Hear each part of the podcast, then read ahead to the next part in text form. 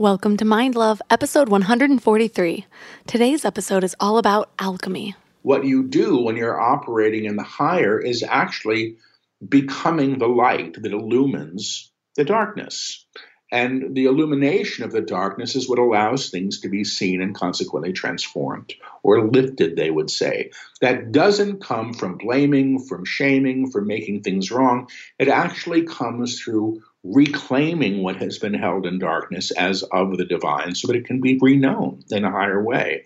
And the guides say you don't get to cherry pick divinity. You know, God is all things, or it can't be at all. That God is everything or God is nothing. So the reclamation of the divine, they say, is what our job is. And that the only real problem that humanity is facing is what they call the denial of the divine. Your frequency with Mind Love. Bite sized brain hacks for seekers, dreamers, and doers. It's time to give your mind a little love with your host, Melissa Monte.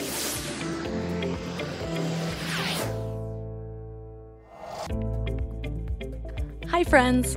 First of all, if you haven't subscribed to the podcast yet, make sure to hit the subscribe button so you're always updated about new episodes. Plus, subscribers and reviews are really, really helpful to me, and it's a really easy way to give back if this content is helpful to you. So, I just want to give a shout out to someone who left me a recent review that really touched my heart.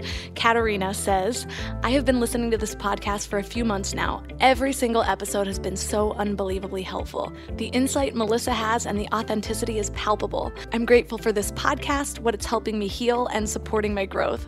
I love this podcast. Thank you so much, Melissa. Well, thank you so much, Katarina. It means so much to me to read things like this. So, if you're out there and you haven't left a review yet, I would be so appreciative if you did. But of course, sending you all my love either way. And now into the good stuff. Today is an exciting day. Paul Selig is back on the show, and for me, it's perfect timing. If you don't remember Paul Selig or you haven't heard of him, he is amazing. In 1987, a spiritual experience left him clairvoyant, and since then, he's established himself as one of the foremost spiritual channels in the world. Actually, he's called one of the greatest contributors to the field of channeled literature working today. So, channeled literature, think A Course in Miracles, or Esther Hicks and Abraham, or our recent guest Lee Harris. It's said that as someone channels, they're building a bridge to higher realms. So, needless to say, I just feel really lucky to get to spend another hour with this man who has had such an impact on my spiritual growth. If you've ever doubted that this kind of thing is even possible, Paul Selig will change your mind. He's channeled eight books already, and most of them he's channeled in front of a live audience. And then his words were just transcribed into a book with no editing. And all of the contents of these books is just mind blowing. So I figure when the future feels more uncertain than ever, who better to speak with than someone with direct access to the realm of truth and love? And you know what? Let's be real. Speaking of a future that feels more uncertain than ever, since when is our future ever really certain? It's not. Certainty is an illusion. Control is an illusion. I've heard and I've said fear and uncertainty more in 2020 than probably ever in my life. And when you think about it, because the future is always uncertain, the only difference is whether or not we have fear to go along with it. So, what if we bring confidence to uncertainty? That itself is a major mindset shift, enough to change your whole perspective of the reality that we're living in. For me, Paul Selig is the voice that helps me do that. It seems every time I'm going to some dark place, he's got a live stream that totally shifts my perspective. And somehow he can perfectly speak to what's going on in the world without ever getting political or even mentioning the issues specifically. And he can do that because he speaks about universal truths. And we forget sometimes that universal truths are still truths when we're going through something we've never experienced before. I don't want to shock you or anything, but the laws of the universe didn't change for 2020. So today we're going to step into the other realm. And I actually got Paul to talk about some of the things he usually doesn't speak about today, like his perspective about specific current events. He is not a political guy, but it's fascinating to hear someone who has such a connection to the spirit world interpret a little of what's going on in the world. So, three key things we will learn today are the dangers of claiming fear as a collective, how to dismantle your persona to step into a higher realm, and how to move beyond your limited perspective and into a place of true manifestation. But before we dive in, do you wish you had a little reminder to help you stay aligned each day? Just sign up for the Morning Mind Love for daily inspirational messages right to your inbox. I get messages from people every single day about how the Morning Mind Love is their favorite way to start their day, or that the message that came through is exactly what they needed to hear. It's kind of like your own personal inspiration oracle. Just visit mindlove.com and sign up right there on the homepage. Plus, you'll get some amazing free gifts when you do, like a free guided binaural affirmation meditation designed to rewire your brain to your highest self. And you'll get one of my favorite tools, a booklet of my personal power lists to help you gain clarity and live each day with intention. And it's all completely free. Just go to mindlove.com to sign up. Or if you're out and about, text the word morning to 33777. That's morning to 33777. And now let's welcome Paul Selig back to the show. Hello. So, to get started, I know a lot of people have heard our last interview, which was just around two years ago, and a lot's happened since then. So I'm curious first, as you are, as you're getting into all of these really deep teachings in these books, how have you felt yourself changing over time? It's hard for me to describe this in some ways. In some ways, my life is continually being altered through this sort of conversation I'm having and these works that are coming through me, you know, but I'm really the radio for this. Know, I always have to say, you know, I'm not a spiritual teacher. I'm not a guru. I don't have any interest in being either of those things. I'm this guy with this very odd ability that sits in a chair and takes this strange dictation that comes in the form of books. So my life has been deeply challenged, you know, through this process. The book that's coming out in August, uh, which is just a couple of weeks from now, actually, was, uh, you know, dictated during probably the most challenging experiences of my, you know, the last 10, 20 years for me. And it was an amazing process and one that I hope I never have to live through again as long as I live. But I was living the teaching of the book. You know, I really was. I was living what they were teaching as they were teaching it. And so my life right now is very odd. I'm a New Yorker, and I was channeling in Costa Rica at a retreat uh, in March when New York City shut down, and I've never gone home. I'm actually in Hawaii now. I'm coming to you from the island of Maui, where I find myself strangely unplanned, living a very different life than I ever thought I would. So who knows? Everything's changed. Everything's changed. I got an advanced copy of this book, and it's so amazing to me how needed it is for what we're going through as a collective right now. When was this book channeled? Did you see what was coming up in the world, or are you realizing how it's unfolding now? The book was channeled last year. Um, I think last spring, probably like March, April, May, maybe into June or something. Um, and it was all done in live workshops in front of students and you know workshops around the world some of them were done in live streams, some of the lectures that comprise the book. The guides have been talking about the level of change that we're undergoing for a number of years. In the very first book, which was dictated through me 11 years ago now, in 2009, it was published in 2010, the guides said humanity is at a time of reckoning. And then they unpacked what that was, which was a facing of ourselves and all of our creations. And they also talk about you know, this country and the opportunities that we have if we're willing to become malleable to change. And they said if you and they said this 10 years ago, and if you don't, basically you're gonna have a really rough time. And my sense is we're having a really rough time. So they've they've talked about it and um, you know, yeah, it's uh, it's extraordinarily current. I did the audiobook here on Maui maybe just a month and a half ago because the studios in New York were still closed and I was here. So they found a place to record it. And that's when I actually sat down and read the whole book aloud, you know, and that's the first time I really experienced the totality of the book, you know, as a book. And I was surprised at how pertinent it really was and how immediate it felt. So they know what they're doing even when I don't, and that's the good news. you know, I know that before you started channeling, or maybe it was about the same time, you were also you had that a spiritual awakening a long time ago that left you clairvoyant and i'll link to our previous episode where we really go into that story. But mm.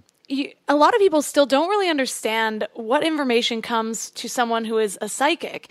And so you're receiving this information through channeling, and you also have your own ability to see a different level of information than some people. How are do those relate and how are they different? What's the experience like for each of those?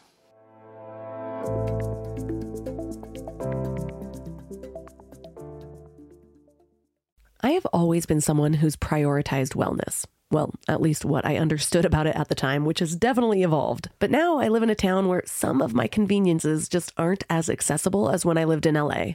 Then I found Alo Moves and my whole experience changed. I've been an avid yogi for 16 years, but frankly, I am just underwhelmed by most online yoga. Their flows are either too easy or not varied enough. Well, Alo Moves has everything. Of course, they have an endless selection of beginner content, since that is the category most people fall into, but they even have advanced and yoga teacher focused content. They are the only online platform that I can find that I can narrow down the time that I'm looking for precisely. Like, I have 38 minutes today. What you got? they have something for every mood. Trying to get a good sweat? Try their award winning workouts like sweat inducing yoga flows, HIIT classes, or reformer Pilates workouts with or without weights. Or find stress relief with meditations, affirmations, face yoga, gua sha, dry brushing, and even journaling for those quiet moments. And when it comes to sleep, it's just as important as fitness and nutrition nutrition. Ever since I watched The Art of Sleep on Alo Moves, I've been falling asleep faster and staying asleep longer. So unlock your personal wellness routine with Alo Moves. Go to alomoves.com now and use code MINDLOVE for an exclusive 30-day free trial and enjoy 20% off an annual membership. That's alomoves.com code MINDLOVE. alomoves.com code MINDLOVE. If there's one topic that keeps coming up in my women's circles, it's our hormones. Frankly, I think that between years of birth control or beauty products that mess with endocrine function, a lot of us are just out of whack. Estro Control is a formula developed by Happy Mammoth, a supplement company dedicated to making women's lives easier. It has science backed herbal extracts that help support hormonal health, especially in women who suffer from PMS. The way Estro Control eases PMS is pretty interesting. The ingredients support the liver, and that's where our hormones get processed, especially estrogen. So when the estrogen isn't processed well in the liver, women may start having PMS, spots on the skin, they get cravings, they feel low all of a sudden. Estro Control was created to help women feel like themselves all throughout the month because PMS can basically rob us of a week of our lives every month. Totally not fair. Estro Control is made specifically for women who are premenopausal, so it's perfect for women that haven't entered menopause yet. And in fact, it's amazing for perimenopause when hormones start to fluctuate and PMS can turn into a beast. I have been relearning myself postpartum. I just started my period again when my baby was 10 months, and I forgot how wild these hormone changes can be. I wanted something to just maintain optimal hormone levels and help with mild mood swings, and Estro Control is perfect for this. For a limited time, you can get 15% off your entire first order at happymammoth.com with promo code MINDLOVE at checkout. That's happy, M-A-M-M-O-T-H dot com and use promo code MINDLOVE for 15% off your first order.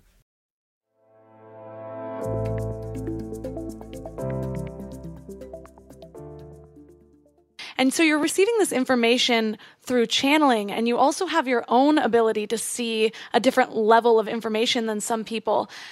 How are do those relate, and how are they different? What's the experience like for each of those? They're different. I mean, somebody once explained to me that channeling is a spiritual ability, and psychic is not. Psychic is still sort of bound to this plane of, of manifestation. So I consider myself a radio. My primary gift is clairaudience and then clairsentience, the ability to feel. I have this odd ability to step into other people. And when I do that, I often start to resemble them. So if you ask about your ex-boyfriend or, you know, your grandfather and, um, and he's still living, I can step in. I may start to take on his demeanor. And, you know, it's a physical form of mediumship. I work with the living, which is strange, but that's mostly what I do. The channeling for me is taking dictation. I'm literally, if you think of me as a switchboard, the guides plug in, and my job is to deliver, uh, you know, without fixing or editorializing what is being given to me. When I'm reading psychically, you're I'm I'm still operating basically as a switchboard, but I'm tuned into you. So a part of you is talking to me. You can call it your higher self or whatever you want, telling me what's really going on or the genesis of the problems you may be having in your life. And I'm told I'm quite accurate with this stuff um, or the people in your life. So if you're estranged from somebody, I can actually broker a conversation on a higher level, you know, that seems to be impactful and and hopefully accurate because I wouldn't want to do this stuff if I wasn't. But I think of them as two different things. When I'm channeling, I'm in service to the guides. I'm there delivering what they want, trying to stay out of the way. When I'm reading, the difference is I get to interpret I get to, I can see things, I can feel things. If I tune into your ex boyfriend and he shows up shaking a fist, I go, well, that's probably angry. You understand? He's showing up angry. Um, you know, or if I tune into your your current boyfriend and he's coming through licking his lips and looking all around, that means he's lusting all over the place. you know, so I can interpret what the physicality means, or sometimes I'll just hear it directly. I want other people. You know, this isn't satisfying. Oh, okay, well, this is what I'm hearing. And I just render it. Then sometimes the guides will come in with some sage wisdom that I, I wouldn't get about how to work with a situation. But I don't feel that the guides that I work with, I don't know that our personal comfort is their priority. They're here to teach. And if, if we're uncomfortable, probably that means it's because we, we're having an opportunity for some growth. And that's a good thing, even if we don't like it there's just something about your books for me that almost every line seems quotable, which is amazing. But one of the quotes that really sat with me, it was towards the beginning, but you said, The gift of the times you sit in, humanity at a crossroads, is the gift of the unknown, the unseen, the unprepared for. How can I prepare for a future when all I have trusted and believed in seems to be falling away? So with that, we're really talking about the uncertainty of everything that's going on right now. And I know so many people are afraid or they're finding it hard to tap into their higher selves because so much of what they know has fallen away. And I know you've been doing a lot of different live stream workshops around this, but what do you find the guides are really saying to us at this moment? That this is a time of enormous potential if we allow it to be that. What I suspect we try to do as a way to sort of maintain some semblance of control is to either try to fix things to get them back to what we think they should be or were, or we try to create a frame to try to understand these things that are so challenging to understand. We try to find out who to blame or what to blame, or all of these things seem to be ways of sort of grappling with the enormity of what we're beginning to experience. And I and it's understandable. I suppose it's human nature. But the guides say, and it may even be part of that quote.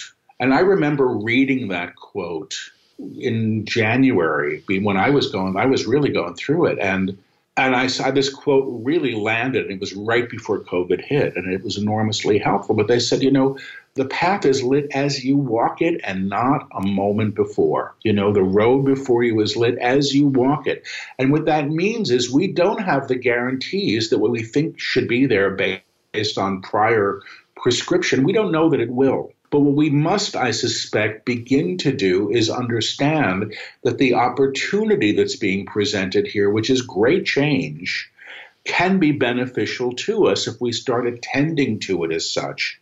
And that doesn't mean blame those people or blame the person next to you or blame the system. It means, you know, everything has the opportunity to be reknown in these times. You know, the guides teach this claim now. They call it, Behold, I make all things new.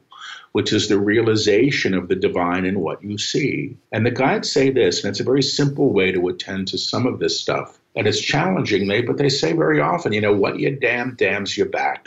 You know, what you put in darkness calls you to the darkness. Who you put in darkness calls you to the darkness. And that's because that's vibrational accord. That's just the law. That's how it works. But they also say what you bless. And they say to bless something is to to re, to know or to realize the presence of the divine or God or whatever you want to call it, where the thing or situation is, you know, blesses you in response as well. You know, and how we work with this, I suspect, may support whatever we get to experience next. So I think we have to sort of make friends with the unknown and the uncertainty. I don't like to be there. I'm a security junkie. I love to know if I if I found a restaurant that I liked, I would eat in it every night for the rest of my life, and I wouldn't complain. I you know I like I like my habits and my rituals, even when they're not very good for me, and I don't even get that anymore. You know, I don't have the luxury of any of that stuff. Yeah, I always joke that I often will read the last few pages of a book just so I don't have to go through the un- anxiety while I'm reading it that uh-huh. something unexpected is going to happen. But it's interesting too because I know one of the things that I've been tuning into that I've learned from this book is trying to align with the idea that what I'm holding on to, what I think that I want is not necessarily in my best interest. And there was a part of the book that said something about making idols of because you made idols of your relationships or your personalities or your careers when something's taken from you the god that you prayed to has failed you and you are alone. And so i'm thinking of that and i'm like what is our life like? What are we idolizing with commerce and with just money and accruing objects rather than trying to find who we really are beneath all of that. And because that's being taken, it might not be such a bad thing. I agree with you. I mean, it's been my experience and may continue to be my experience that, you know, when I get attached to an idea of who I'm supposed to be or what things should look like, I tend to be taught through the release of those things. You know, that's it becomes a way. You know, when I first got into this stuff when I was 25, I'd been raised pretty much an atheist, so I thought this was for stupid people, maybe people, but no, I wasn't interested really in, in any formal sense. But it came at a time when my world as I'd known it was sort of crashing around me. It was you know, I was, I had just quit drinking. I was, you know, my friends were all dying of AIDS. It was the height of the AIDS epidemic. I was 25. I'd gone from some privilege, you know, I was a year out of Yale um, from, with a graduate degree to being essentially penniless, you know, in New York. It was a shocking, shocking, shocking time in my life. And also a really astonishingly, powerfully life changing time for me and I look at where I am right now, and I'm in it again, and I'm really grateful because it's a much gentler experience than that was. That was like, you know, that was like getting dropped on a new planet, you know, and it wasn't a very happy one. And when you know, I when I left New York, I left for a week. My dog was with the sitter. I had an apartment in New York that I was letting go of and a new one that I was moving into that I was really kind of proud of my fancy new apartment. I had a suitcase full of clothes. And I've been living for, for the last four months in tiny houses, rentals, you know, you know, with, with basically the essentials. I've been not uncomfortable in that one suitcase. And what I'm finding is I miss the dog. I don't care about the other stuff. It doesn't really matter. And I don't, you know, I don't know what I'm going to do next now. It doesn't really matter. And I'm not an old hippie, you know. I'm somebody that wants a comfortable chair, you know, mm-hmm. and like pretty things, you know, in my home. And I don't care. So, you know, I don't care about a lot of the stuff that I thought I should again. And I'm finding that beautiful and liberating and strange and a little confusing because I keep thinking, well, it's time to go back to New York, you know, time to go get your dog, time to go get your mail. And I'm like, I don't want to, I don't know, you know. so we're all in this in different ways. I have luxury problems now. I'm on Maui. It's a beautiful place to be, and it's been a safe place to be in some challenging times. And New York, when I got here, was not, and now New York is in pretty good shape. And but yeah, what you're talking about is idolatry and what we make our God. You know, if my career is my God, or my status in society is my God, or my marriage or my partner, if I think my partner is the source of love, I'm probably going to get some hard lessons. If I think that my job is the source of my income, then what happens when the job goes away? And we're being asked in some ways to sort of say, okay, what, what is source? What is the source of all things? You know, that's how I understand it. Yeah, and what I keep coming to, and it seems like so many messages from you, from other teachings that I'm learning right now, is just a reminder that all these things that we're idolizing, it's like seeking, making an idol of something outside of ourselves, of something separate from ourselves. When so much of this teaching of alchemy is realizing that we came out of spirit, like the waves from the ocean. Each wave isn't separate, it's all one. And so we're having like this collective lesson in trying to find that unity instead of the separateness that we've all been living in so often. Well, I hear that's where we're going. And I've heard the guides have said, I don't know if it's in that book or if they said they're dictating another one right now, which is throwing me. but, um, you know, they've said that humanity has made a collective decision to move forward. And we're doing this collectively because, in some ways, our survival probably depends on it. And that means moving beyond the idea of separation to moving to the idea of, of unity or union. You know, we're all of the same stuff. We may think differently, we may pray differently, we may have different ways of knowing ourselves and the world, but fundamentally we are one and we are one with the source of, of what created us. And this isn't a religious teaching at all. That's what they say. And I don't know how this happens yet. It's what they're teaching. And clearly, the book that you read is about that. It's about mm, sort of the, the reclaiming of our inherent spiritual nature and manifestation.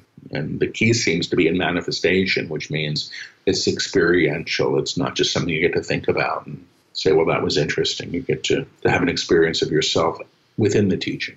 On one of your live streams, somebody had basically asked, are we moving towards destruction? Some people believe we're amongst the apocalypse right now, that there's the option of the planet being destroyed.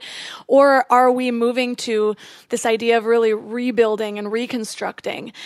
And you said it doesn't seem that the guides are saying that we're towards destruction, but it's also a possibility. But when you think if everything is of God, yeah. Can we even manifest the destruction of the planet as a collective vibration or or is this just an idea? Well, I suspect that the guides would say, well, everything is just an idea. You're just an idea. The planet is just an idea.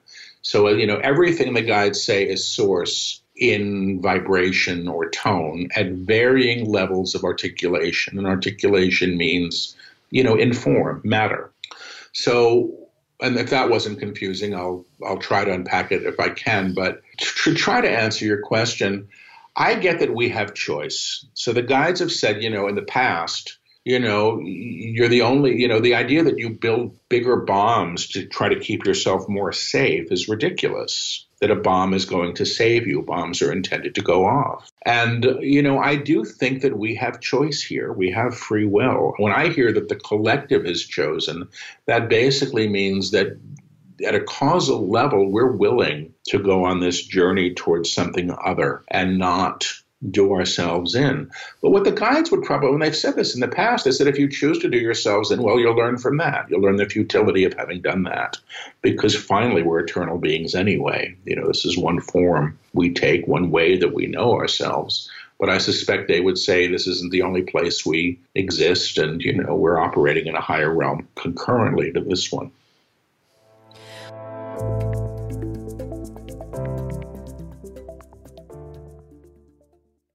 And now for another episode of Lies We've Been Told About Our Health. We've all heard we need eight glasses of water a day, right? Well, hydration isn't actually about water intake. It's about the balance of water and electrolytes so that our bodies are actually absorbing the water instead of just passing it through. A lot of people go for those sugary sports drinks, but let's be real, those do more harm than good. I've found a better solution Element. It's a zero sugar electrolyte drink that's all about effective hydration. Each pack gives you essential electrolytes like sodium and potassium without the unnecessary additives found in other drinks. The team behind Element includes experts in biochemistry and nutrition, so they really know what they're doing. And it's not just for everyday use either. Elite athletes and teams, Olympic weightlifters, CrossFit champions, Navy SEALs all rely on it too, which to me says a lot about its effectiveness. Here's what makes them really unique. They recently launched a hot chocolate line with flavors like chocolate mint, chocolate chai, and chocolate raspberry. Ever since I went alcohol free, I've been really intentional about luxurious, health focused drinks so I can sit back and unwind while actually doing good for my body. And the Element Chocolate Chai is great for relaxing in the evening or warming up after winter sports. And you can try Element totally totally risk free. If you don't like it, you'll get your money back, no questions asked. Receive a free Element sample pack with any order when you purchase through drinklmnt.com slash mindlove. That's drinklmnt.com slash mindlove to get a free starter pack with any order. Americans spend an average of 90% of their time indoors and take about 20,000 breaths a day. And get this the indoor air that we breathe is two to five times more polluted than outdoor air, and in some cases, up to 100 times more polluted, according to the EPA. And did you know that air pollution is responsible for nearly 7 million premature deaths globally? So, what's the solution? Two words living intentionally. We have to take full responsibility for every area of our lives, including our health, which also includes our air. And that's why I love my air doctor. As a reminder, when you support my sponsors, you also support the show. Air Doctor filters out 99.99% of dangerous contaminants, so your lungs don't have to. This includes pollutants like allergens, pollen, pet dander, dust mites, spores, and even bacteria and viruses. I live in the mountains, and our air is pretty great. When I drive home, I can witness myself rising above the cloud of pollution that covers the rest of Southern California. But I know that even in the mountains, my home traps in the contaminants that my family brings inside. Plus, just sleeping one night with my air doctor, I could actually feel the difference. Air Doctor comes with a 30 day breathe easy money back guarantee. So if you don't love it, just send it back for a refund minus shipping.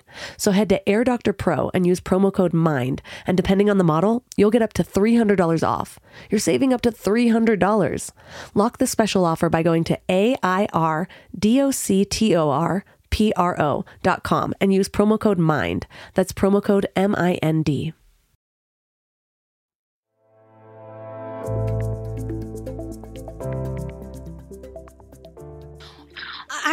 often think about the collective and this collective vibration that we're aligning with. And it's just funny because I've never really liked team sports because I've never liked the idea of an outcome being yeah. dependent on other people, really.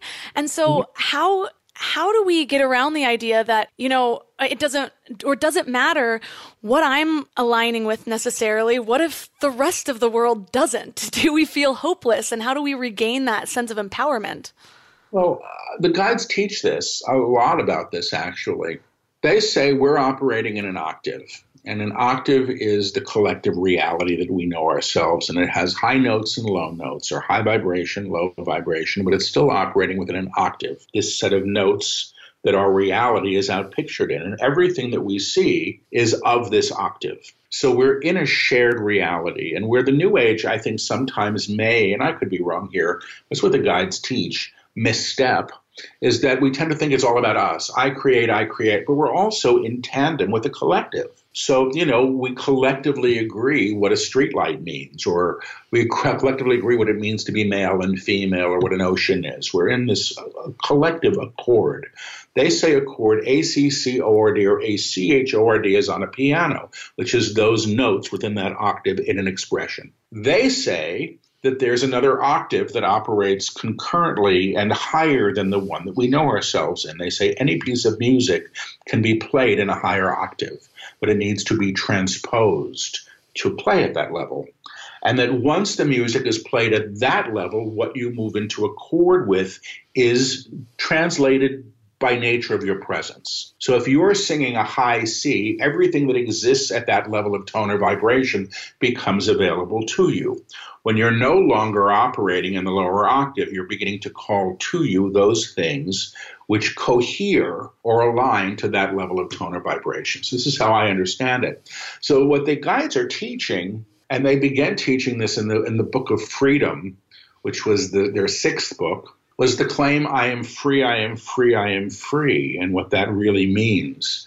And what they say it means is that you're untethering or untying yourself from what collective agreement has been to what is possible. You know, and they, they've been seeing a lot lately. It's kind of like, you know, we're born into a world where everything is sort of tainted by the energy of fear.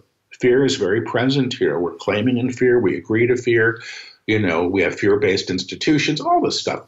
And they say you go to the upper octave and fear is an operative there you begin to have a different experience of yourself and consequently of everything else. And they actually teach that what happens when you begin to align at that level of vibration is you begin to lift what you encounter to the higher by nature of your presence because that is what your resonant field is doing.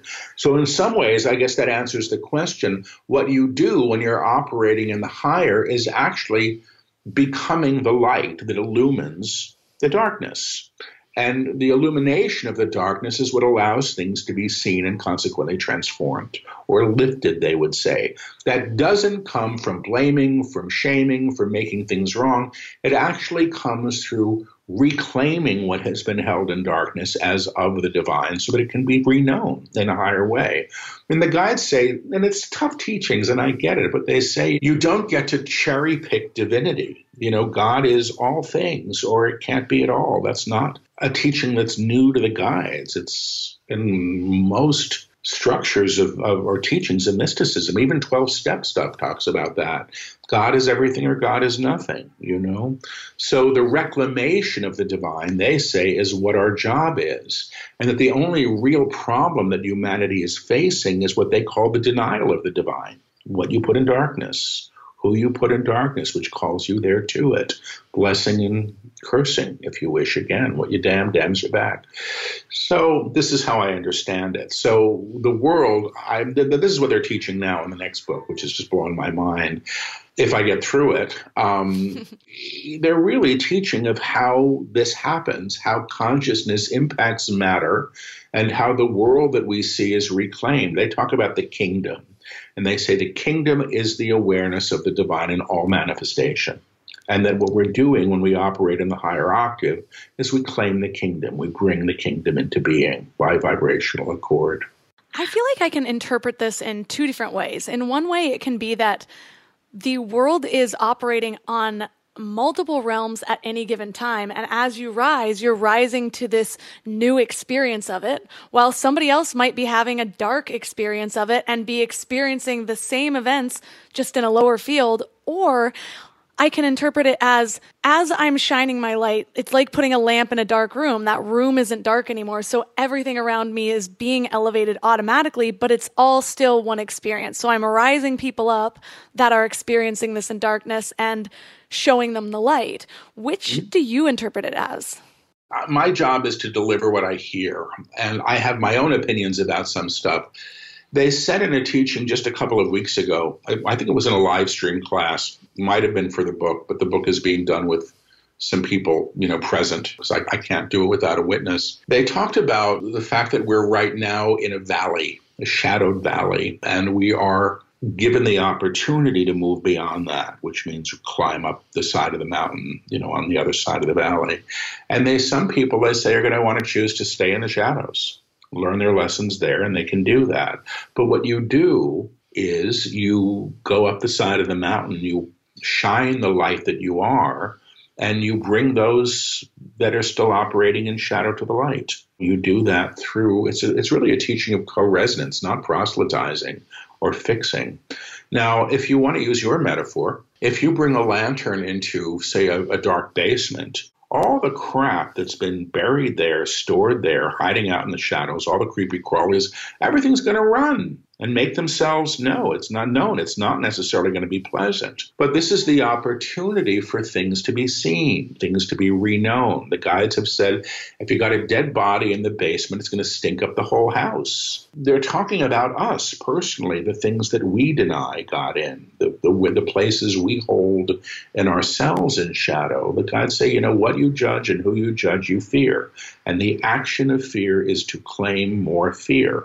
And that doesn't mean don't be discerning, because I think there's a big difference between discernment and fear. They said in a dictation this morning there's a rattlesnake outside, you don't want to step on it. Don't step on the rattlesnake. That's discernment. You don't deny the rattlesnake is there and pretend it's not there, but you don't, you're not foolhardy with your choices. So, my understanding is that what they're teaching is you become the light the broadcast of your vibrational field begins to well, uh, transmute, what, what, what, transpose what you see to the higher because the perceiver is the one who claims this. In other words, the idea that God sees God in all things. It's my small self that operates in separation, that's very intent on denying the divine or others' ability to be divine because of who they are, what they've done, what I think they are, all that crap you know when all that does is bring me back down to that level it doesn't solve anything i don't think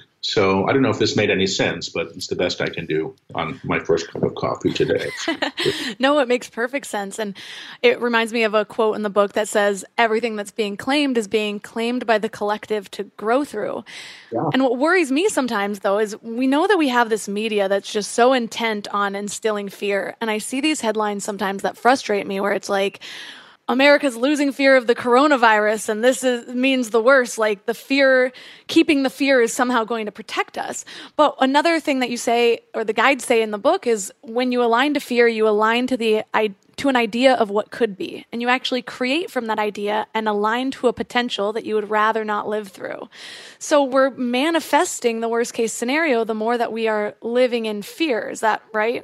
Not necessarily in this case, I want to say. And I've thought a lot about this, but I come, I'm a 50 year old man. Um, when I was in my early 20s, 21, people started disappearing and dying rapidly all around me in New York City when I was in college and grad school and in the years beyond that. People were dying of AIDS in weeks and there was no cure.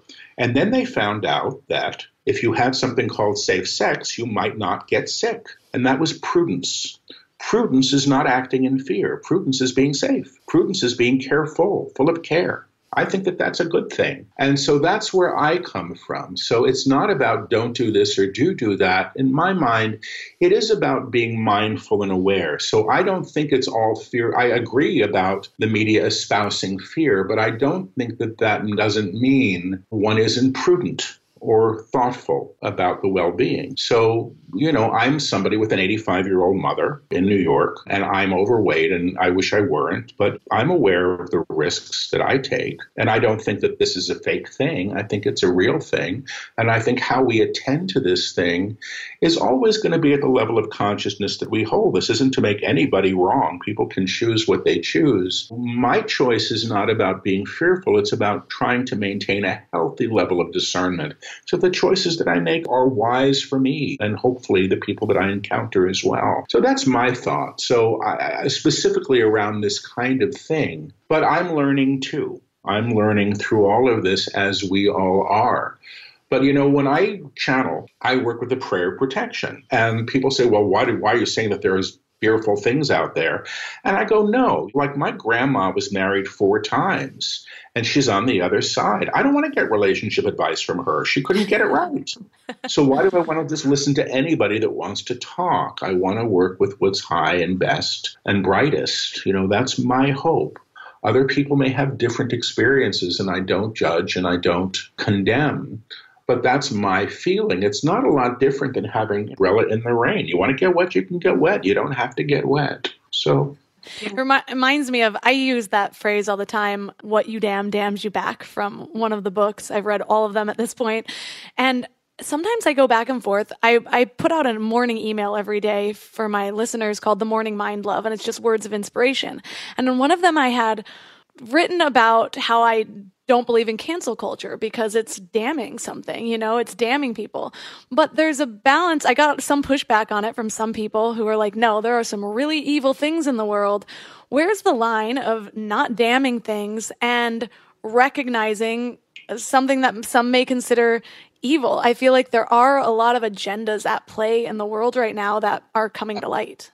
Again, I don't know that we get to cherry pick. I, I think it's about what we want to reinforce. And I don't know that hatred ceases with hatred. I really don't think it works that way. That doesn't mean you don't bring the light upon something that's been shrouded.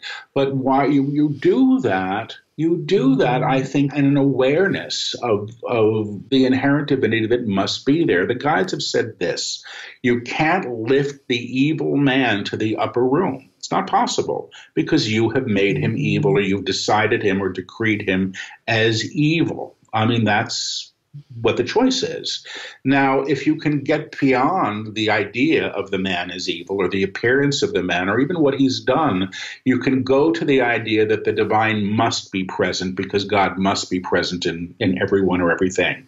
And the guides say, you know, the divine is. The divine spark, or they call it the Christ sometimes, is present in every human being. You know, it may be dormant, it may be shrouded, it may be hidden. But they say it's not that you can't, you know, murder isn't isn't of God. The divine, that's not what they say, but they say the murderer still is, but needs to be reknown, reseen, or you know, reclaimed in his inherent divinity because it's been denied and forgotten. So that's how I understand it. Um, at best, cancel culture, the gods haven't spoken about it. Varying opinion. I lost a great deal of family in the Holocaust um, in Germany. My father was a German Jew. Much of his family was was killed, and I understand that they don't keep the Nazi monuments up in Germany for a reason, and I can understand that. But the politics of this is something that I'm actually not engaged in. I do believe that much of what we're seeing in terms of, of activism is is is is a way of addressing things that have been unjust for a very long time. And sometimes these things have to be spoken aloud to be heard because it's much easier to deny them. And so I support, you know, a fair amount of what I see going on. Cancel culture is not something that I really looked at, so I, I don't really have opinion around it. Myself and the guides, I don't even know if they know what it is when we're thinking about everything going on right now and we're kind of grappling with our own fear, one of the lines that really stood out to me also was you say, I don't want the world to end, but you spend so much of your time in fear of the world and its potential, but you don't do what you can to realize a new world. Yeah. And so, are the guides just talking about really just elevating ourselves personally, or is it going out and being an activist and changing the world in that way? Well, I, I think finally that this is a teaching of being and it's a teaching of being as the true self in a higher way. That's my understanding of this.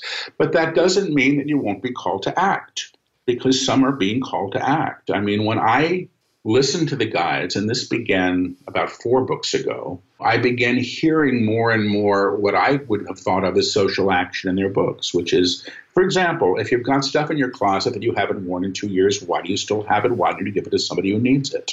And they often do say, You are your brother's keeper. You are. And we're accountable to these choices. We really are. So that's how I understand this. Some are called, I, I, mean, it's finally, it's a teaching of being. There's a claim that the guides work with, which is the claim, I know how I serve.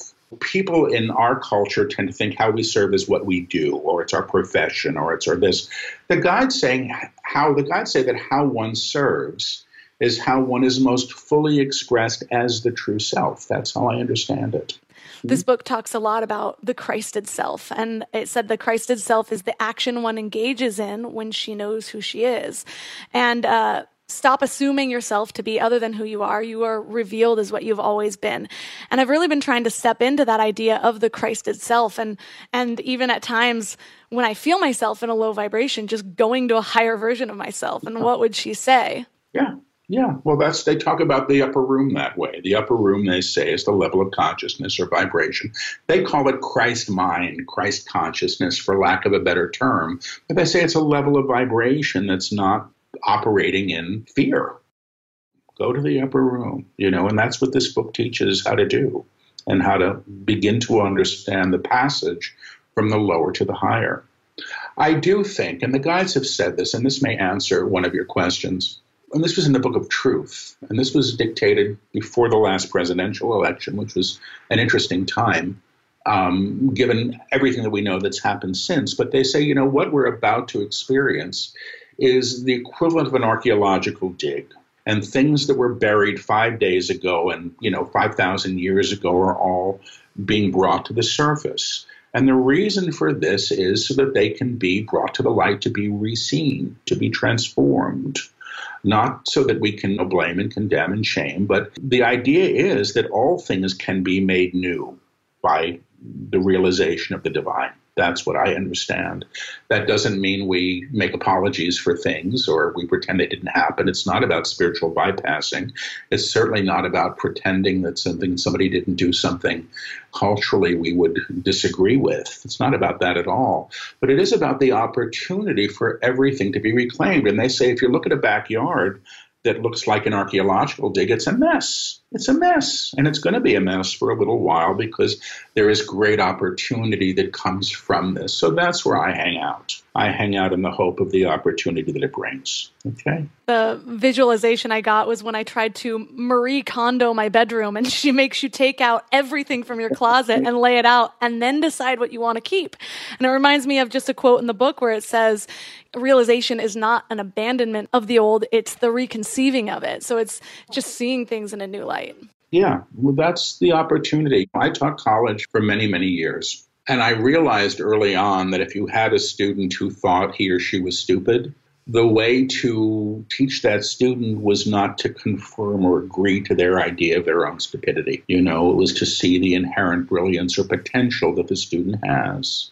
And then people can flower, they can shine, they can lift to that vision. And I, I think that the same is true for what we see. We need to look beyond the idea or the names things have been given to the divinity that I hope, if the guides are to be trusted and believed, is present in all things, even when we decide or pretend that it cannot be so.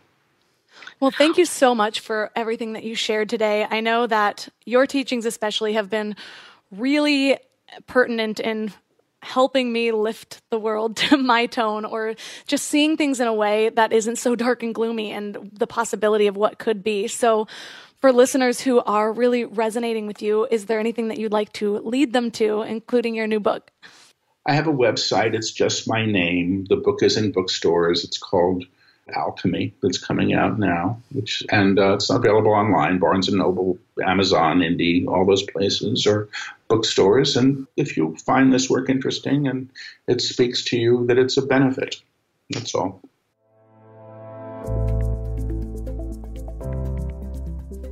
All of the links from this episode will be at mindlove.com slash 143. I think it's kind of fitting that this episode, this particular episode, ended up as episode 143, the pager code for I love you. oh, pager code. Who remembers that? Did I just show my age? If you haven't yet gotten into Paul Selig's teachings, I highly recommend them. I love the audiobooks. There's something about his voice that just lulls me into this trance state, which makes it perfect to receive the information that he's giving. But everything that he says is just so mind blowing. If you're looking for a book to start with, I recommend I Am the Word. It's his very first one, and then just go in that order. But honestly, you can pick up any of the books and start from there, so just follow your intuition. He also offers a bunch of different live streams, both paid and free, so you can find his YouTube channel. But I will tell you, when he is channeling in real life live, he does this interesting thing where he whispers under his voice and then repeats it, which, first of all, just makes it even more unlikely that anyone could fake something like this because the speed at which this goes, I can't even reenact it without getting confused. So you can just see the flow happening. But it's totally worth it to just witness it for a while, but it can be a little bit harder to follow along with it. Still recommend it though. I like to tune into his live streams about current events because it always just shifts my perspective.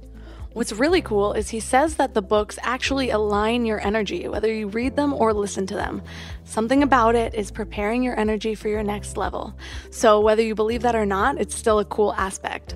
I have definitely noticed a shift in my spirituality, just a deepening with my understanding of self. So, again, I am a huge fan, highly recommend it. If I was leading you towards one spiritual mentor, Paul Selig would be it. Also, I am opening up Mind Love's Inner Circle again this week to bring in some more members.